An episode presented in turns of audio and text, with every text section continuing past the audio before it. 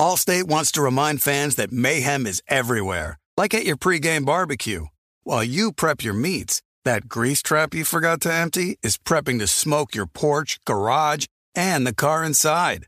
And without the right home and auto insurance coverage, the cost to repair this could eat up your savings. So bundle home and auto with Allstate to save and get protected from mayhem like this. Bundled savings variant are not available in every state. Coverage is subject to policy terms and conditions. We are welcoming a new show to iHeart and the DraftKings YouTube channel. It is called Point Game with John Wall and CJ Toledano. It's an insider's look at the NBA and the culture surrounding the league. Every week, the five time All Star and the number one pick in the 2010 NBA draft, John Wall, will give his unique perspective on the hottest topics in the league and tell the best behind the scenes stories from his time in the NBA. So check out Point Game with John Wall and CJ Toledano on the iHeartRadio app, the DraftKings YouTube channel, or wherever you listen to your podcasts. Looking for an assist with your credit card but can't get a hold of anyone? Luckily, with 24 7 US based live customer service from Discover, everyone has the option to talk to a real person anytime, day or night. Yeah, you heard that right. You can talk to a real human in customer service anytime. Sounds like a real game changer if you ask us. Make the right call and get the service you deserve with Discover. Limitations apply. See terms at discover.com slash credit card. The volume.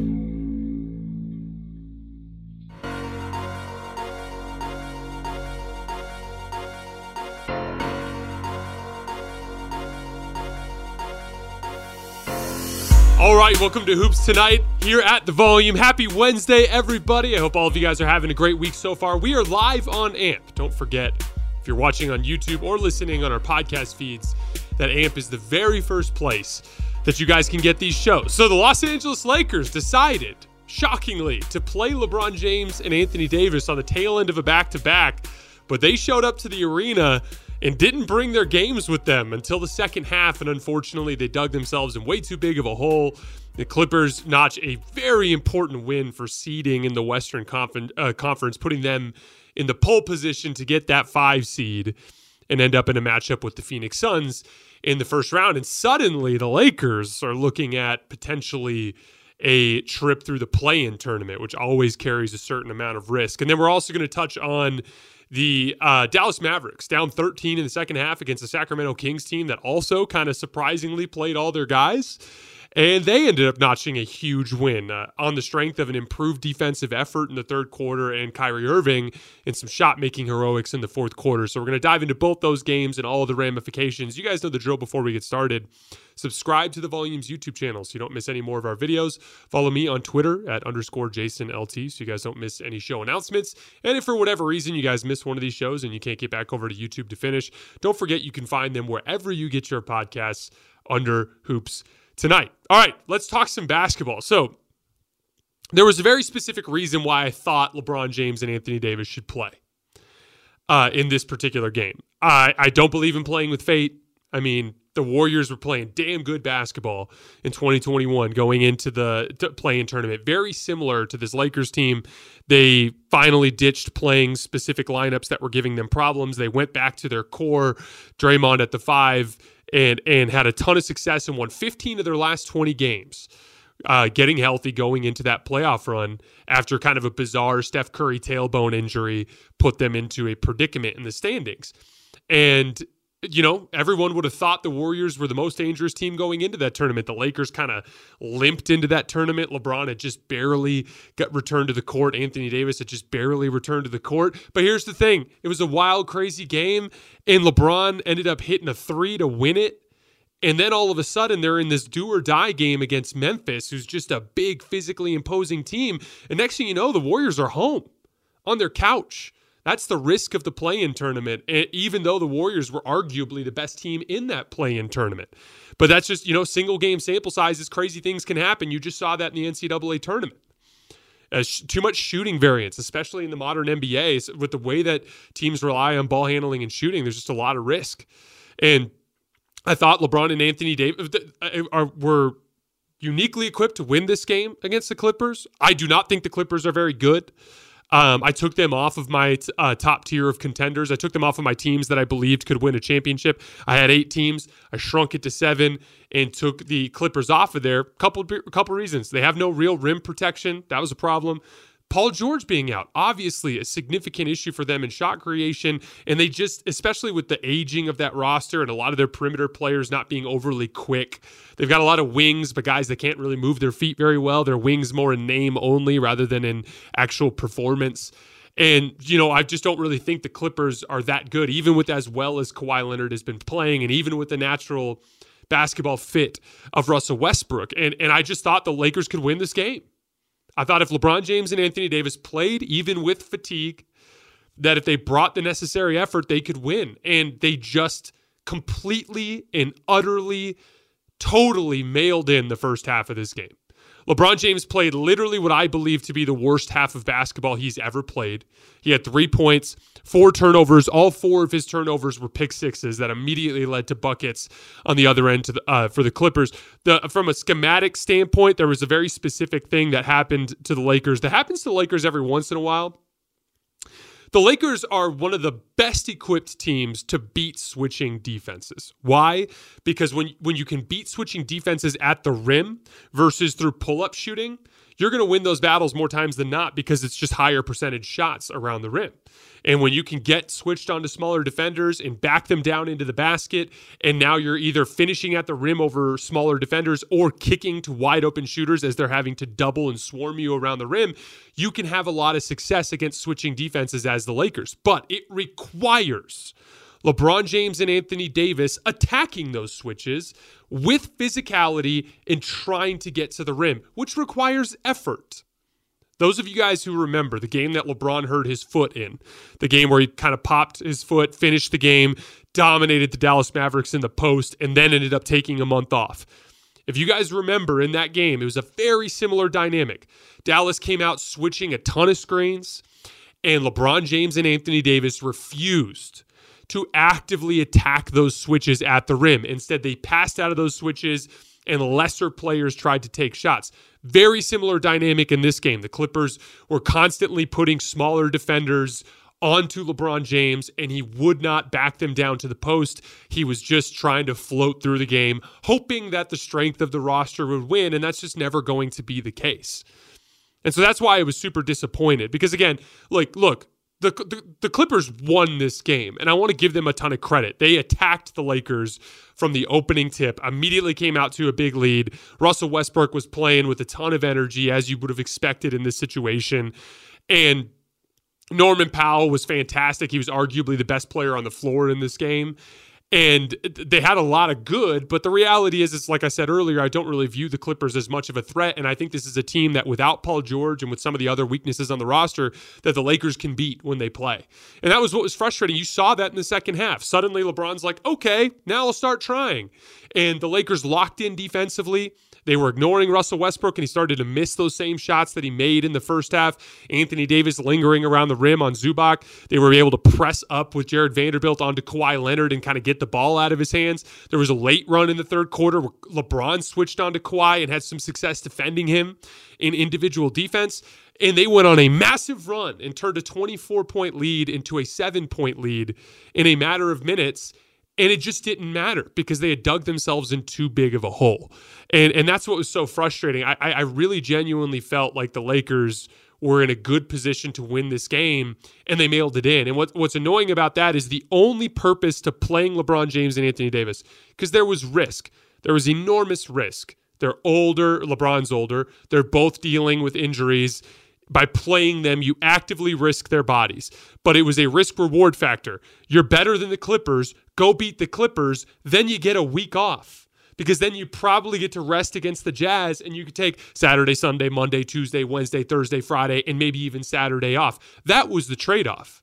But if you were going to mail it in, now you're taking all the risk on the body without any of the advantage down the line. And now they might have taken that risk in this Clippers game only to have to play in the play in tournament anyway if they can't go beat Phoenix on Friday and beat the Jazz on Sunday. LeBron James, after he checked out of the game there in the late fourth quarter, he went down and he sat down next to Anthony Davis, and you can visibly see him multiple times say, That's my fault. And he's right. Again, he's the leader of the team, and it's I don't just blame LeBron. I thought Anthony Davis also wasn't overly physically engaged in that first half. The Clippers double teamed him on almost every catch. Uh, Ty Lue uh, I thought had a really good game plan in this particular game. The way he doubled uh, Anthony Davis on his face side, we talked about this a lot.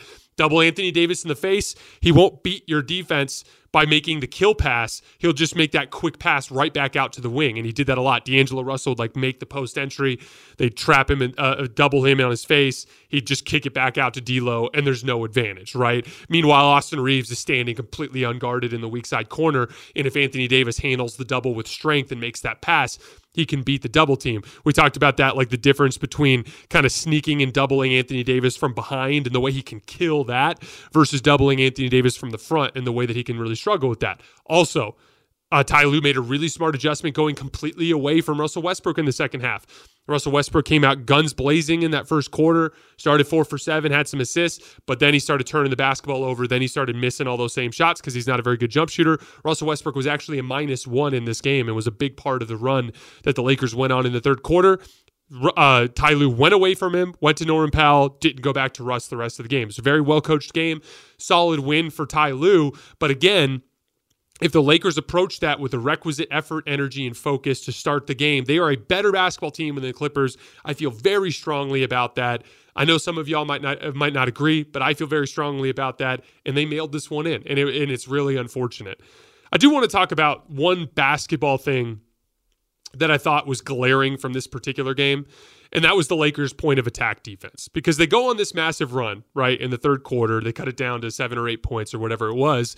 And then Norman Powell comes into the game and just starts obliterating the Lakers defense at the point of attack. Now, when we talk about point of attack defense, that has to do with stopping dribble penetration. And there's two different ways to do that because it's in pick and roll or an ISO. In uh, ISO, more frequently, you'll see it in semi transition. A lot of Laker missed shots would lead to Norman Powell dribbling the ball up the floor and then just hitting the Jets and beating someone off the dribble, right? Uh, but it's in individual defense, point of attack defense is sliding your feet and flattening out drives, right? You're not going to completely contain the ball, but if you can force it to be a diagonal route that kind of go cuts through the paint but kind of goes back out to the perimeter, that's great defense. But if it's a straight line drive and they get ahead of steam going downhill, you're going to engage Anthony Davis at the rim, which is going to cause all sorts of havoc on the backside, whether that's kicking to shooters. Zubac killed them on the offensive glass in this game. And usually he kills Anthony Davis by burying him in position battles. That wasn't the case in this game. He killed the Lakers on the glass in large part because of Anthony Davis getting pulled away from the rim in rim protection situations because of dribble drives. And then the second part of it is in pick and roll, and it's about fighting over the top of screens with physicality once again so guys can't get completely downhill. The Lakers had a horrible point of attack defense in this game. And the reality is, as we look closer at it, that's their one big weakness. I talked a lot about how after the deadline, we have to learn about the Lakers from scratch. They're effectively a brand new team. Still to this day, I see people on Twitter complaining, oh, why are the Lakers getting so much attention? Why are the Lakers getting so much attention? They're a different team now. So whatever you thought over the previous year and a half about what they could and could not do is completely irrelevant anymore. They have the, the coming in tonight, tonight. They had the second best record in the league post deadline. They were seven and one when LeBron James played. Seven and one in their last eight games. Best defense in the league and a top five rebounding team. And they had two guys uh, like coming in this back to back. LeBron James played at a top ten level, and then Anthony Davis has been playing at a top ten level for over a month now. They are a legitimate bona fide championship contender. That's why they're getting talked about. And yes, also they're the Lakers and they get a lot of attention, obviously. But they're playing at an extremely high level. But in this stretch, I've been trying to learn about them, and there's been a lot of good. Jarred Vanderbilt and what he can do defensively. Rui Hachimura is kind of a mix up that can guard some of the bigger forwards and a better offensive option. The offensive skill in the backcourt and the different punches that Austin Reaves and D'Angelo Russell and Dennis Schroeder can throw. The dynamic of LeBron James and Anthony Davis that we've been seeing for years and what they can do when they're both engaged on both ends of the floor. Tons of good. But there's one thing that has stood out bad to me from the beginning. They have one guy on the roster at the guard position that can consistently stay in front of the basketball, and that's Dennis Schroeder. And he had a pretty rough night tonight. But D'Angelo Russell, not a good point of attack defender. Austin Reaves, average at best point of attack defender. Malik Beasley, not a good point of attack defender. Troy Brown Jr., not a good point of attack defender. And so they're constantly giving up these driving lanes and it's blowing up their defense and causing them all sorts of problems. Now, to be clear, every team has weaknesses. The Milwaukee Bucks, they really struggle with half court shot making, so they're not a very good half court offense. That issue gets exacerbated for them in the playoffs when teams are allowed to be more physical with Giannis. We've seen that time and time again. We saw that big time hurt them in the Boston Celtics series whenever they couldn't get out in transition. The Boston Celtics still to this day struggle with decision making and execution. Decision making in the flow of the game, them making good rim decisions they have a lot of guys that are capable of making good decisions, but too frequently the entire team loses sight of the right way to play and they can spiral into a really negative direction. And then they can really struggle with execution at the end of games from time to time, although they've had a better season than they did last year. The Sixers, just like the Lakers, really bad at the point of attack and bad in transition defense. The Nuggets, bad defensive personnel at every single level. The Suns, extremely thin on the wing, and they're bad at the point of attack. Josh Okogie is really their own, only their their only good point of attack defender. The Warriors, they are an incredibly small and unathletic team compared to the rest of the league. And then the Lakers, like we've been talking about, bad point of attack defense, and they also can struggle in transition. So it's not a death sentence it's not a death sentence because all of these teams have weaknesses. We haven't had a perfect team in the NBA really since the uh, since the Warriors in 2017 and 2018, right? All these teams have weaknesses. You go down the line, you know the the 2019 Raptors not a great playmaking team. The 2020 Lakers had a, were a really poor three point shooting and half court offense team. 2021 Bucks poor three point shooting and half court offense team. You get the drill. You can win a title with a, a, weakness, but you have to have your strengths overcome that weakness. And when you mail it in, and dig yourself in that big of a hole, you're going to run into that problem. It's hard to overstate how much the simple dynamic of the Lakers being incapable of containing Norman Powell on the drive in that third quarter ruined their comeback because they had they had complete control of that game. They had solved Kawhi. They had uh, uh, uh, uh they had pressured the shooters enough to get them to start missing shots. They they had a lot of stuff figured out, except for the simple fact that they couldn't guard Norman Powell. And then guess what? In comes Bones Hyland, and he starts causing them the same exact problems in pick and roll, getting downhill too easily and knocking down shots and layups uh, uh, as he gets downhill towards the rim. So again, they can overcome it. It's not a death sentence, but that's their weakness. If the Lakers end up losing a playoff series, I believe it will in large part come down to their guards and their inability to contain the basketball. And that's where matchups become an issue, right? As we're starting to look at uh, at specific teams that they might have to play. You know, if they end up in that six seed, that's a big point of attack team. That's a lot of De'Aaron, Fa- uh, De'Aaron Fox attacking you downhill. That's a that's a, a, a, lot of Malik Monk attacking you downhill. That's something that they're going to have to deal with, right? So it's something to keep an eye on with them. I, as as is always the case with basketball, matchups end up determining everything. And if you end up catching a matchup where your strengths aren't as strong as they usually are and your weaknesses are on display and can get attacked, you can end up in a lot of trouble in a seven game series. Last note on the Lakers before we move on. Um, if I wanted to go glass half full, their defense was frightening in that third quarter with Anthony Davis on the floor. Again, they bought a lot of leeway in the point of attack when they're with their starting groups, right? Because with LeBron, Anthony Davis, and Jarred Vanderbilt on the floor, they're so long and athletic and have such a high basketball IQ on that back line that even if the guards are having problems, they can contain that all. That is why the Lakers have the number one defense post deadline, despite having a bad point of attack defense. They're excellent everywhere else defensively. They're excellent on the wing defensively, and they're an excellent rim protection team with good help defenders. So they're gonna they're gonna still be an effective defense, but that point of attack thing is gonna become an issue. The other big positive, once again, LeBron James in that second half, I thought looked fantastic after what was the worst half that I've seen him play in ages in the first half. He was knocking down uh, uh, jump shots all over the floor. He was bullying all of the Clippers players to the rim. You saw that dynamic, like again, against switching defenses, just attack the rim. That's literally all you have to do. You're bigger, you're stronger, you're more athletic. You're going to cause them a boatload of problems there. They, it was just too little too late. They didn't get into that until late in the game. But I, LeBron does look good. I'm still optimistic about the Lakers. I'm just genu- genuinely disappointed that having made the decision to put their bodies on the line tonight, they didn't actually bring the effort to make that worthwhile. Uh, but shout out to the Clippers. They wanted their revenge game. You know that they've dominated this matchup for a long time. There's no rivalry between the Lakers and the Clippers because the Clippers just whoop the Lakers' ass every single time. I genuinely believe the Lakers are a better team now, post deadline, but they need to demonstrate that on the court. You want to flip the script with your rivalry with the Clippers? Go beat them. You're better than them. Go beat them. So maybe maybe don't just float through a basketball game and and put yourself in a position where you're going to lose. Um but the, I mean, the Clippers are destined for a first round exit against Phoenix. They just they just don't have enough advantages in that series. Uh, good on them for for winning this battle for the five seed. I'm impressed um, with their competitiveness and their want and fire to get this done. But they're they're headed for a, a quick loss in that first round series, in my opinion. Also, I mean, I I, I talked a lot about bad Lakers in this one. I want to cut them some slack. Kawhi Leonard played 24 minutes in that second half he did so because he hasn't played since Saturday. Okay.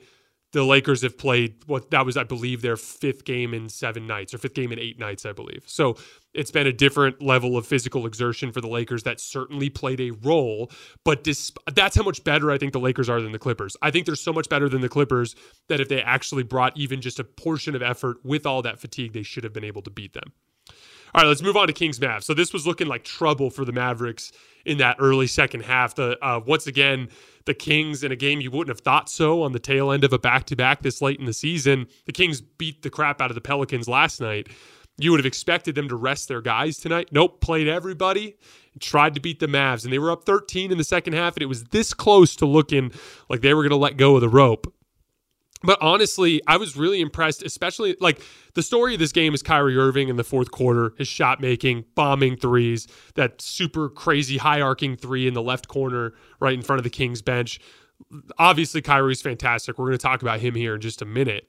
But I thought the game turned in that third quarter on the defensive end of the floor. They just swarmed on the basketball. They every time uh, Domantas Sabonis caught the ball in the post, they just swarmed him and did a good job of flipping the angles that they were double teaming from. Because Sabonis is such a smart player, he always has a feel for where the doubles are coming from. Sabonis was confused. He was constantly looking around, trying to identify where the ball, where the doubles were coming from.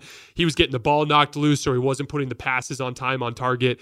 And then, you know, you saw some of that back to back affecting their legs as well when they just couldn't knock down the open threes that they were generating. Dead giveaway for fatigue on wide open threes is hitting the front rim. And you'd see Kevin Huerter hit the front rim on a shot. You'd see Davion Mitchell hit the front rim on a shot. You'd see Keegan Murray hit the front rim, right? That's that's always the dead giveaway. They ended up shooting just 32% from three in the game. And then Kyrie Irving, just an absolute uh, masterclass in that fourth quarter, 19 points. You know, I saw once again uh, people talking about the Kyrie Irving trade. And again, I, I, there's always a difference between the trade and the player. I, I, came into the same issue with the Russell Westbrook thing. Like, don't get me wrong, Russell Westbrook and his struggles certainly exacerbated some problems for the Lakers because he couldn't bring a certain level of talent to overcome the talent that went out. But it was the outgoing talent that damaged the Lakers just it's it's plain and simple. It was the loss of Kuzma, the loss of KCP, the loss of Alex Caruso that undercut the Lakers to the point where they couldn't uh, uh, even hover around 500 with LeBron James and Anthony Davis on the floor. That was the biggest problem. Similar thing with the Mavs has nothing to do with Kyrie Irving. Just like how the you take Andrew Wiggins off the Warriors, suddenly they become an untenable, small and unathletic team. Right? You take Dorian Finney-Smith off of the Mavericks, they overnight become an untenable, unathletic, and undersized team. It's just a fact.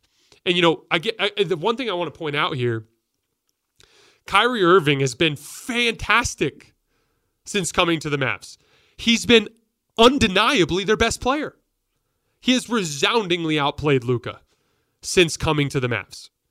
He has played like a bona fide superstar, and I'd argue he's been their best defender on the perimeter since coming to the Mavs in the games that I've watched. And you see it in the numbers.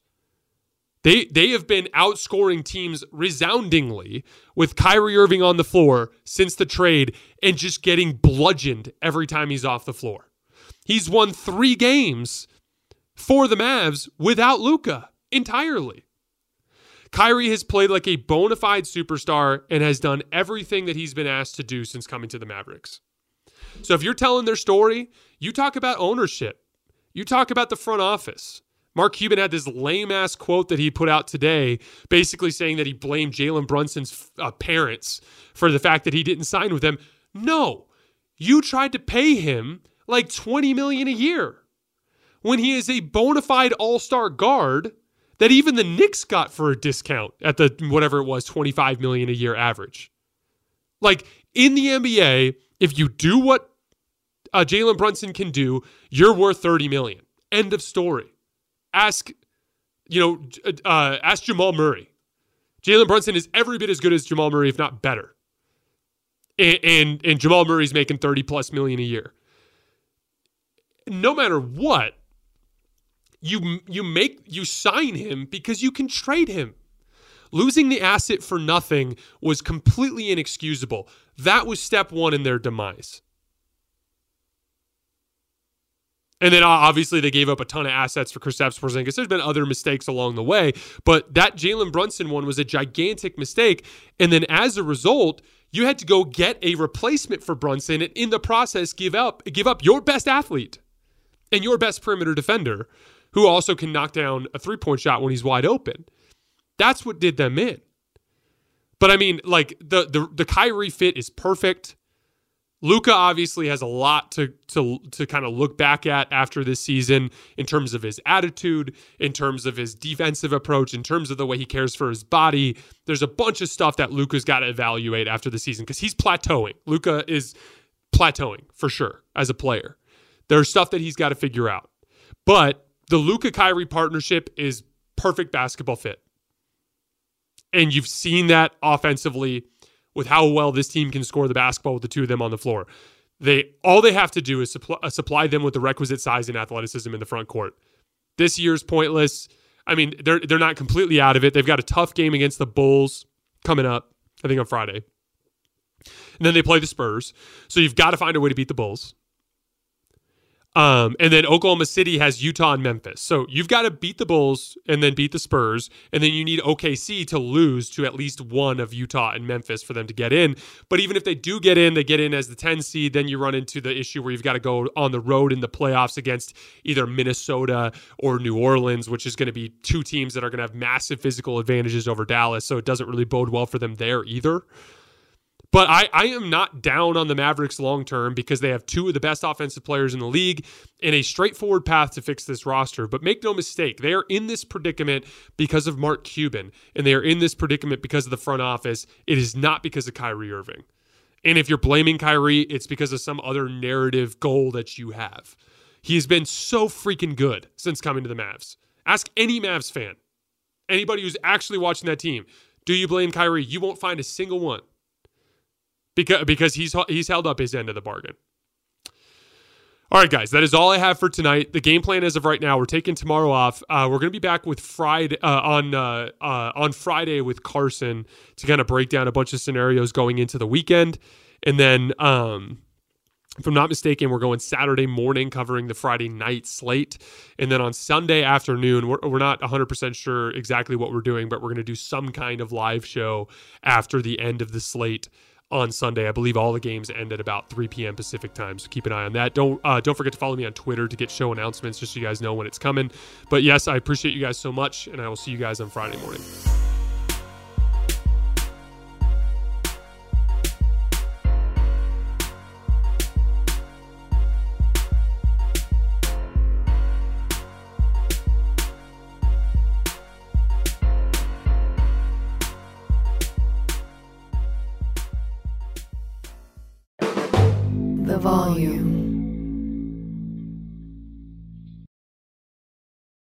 Allstate wants to remind fans that mayhem is everywhere, like at your pregame barbecue. While you prep your meats, that grease trap you forgot to empty is prepping to smoke your porch, garage, and the car inside. And without the right home and auto insurance coverage, the cost to repair this could eat up your savings. So bundle home and auto with Allstate to save and get protected from mayhem like this. Bundled savings variant are not available in every state. Coverage is subject to policy terms and conditions. Looking for an assist with your credit card but can't get a hold of anyone? Luckily, with 24 7 US based live customer service from Discover, everyone has the option to talk to a real person anytime, day or night. Yeah, you heard that right. you can talk to a real human in customer service anytime. Sounds like a real game changer if you ask us. Make the right call and get the service you deserve with Discover. Limitations apply. See terms at discover.com slash credit card. Hey guys, back at the playground again, huh? Yep. You know what this playground could use? A wine country. Heck yeah, and some waves so we could go surfing. Ah, love that. A redwood forest would be cool. I'm in. Ah, ski slopes. Let's do it. Um, can a girl go shopping? Wait! Did we just invent California? Discover why California is the ultimate playground at visitcalifornia.com.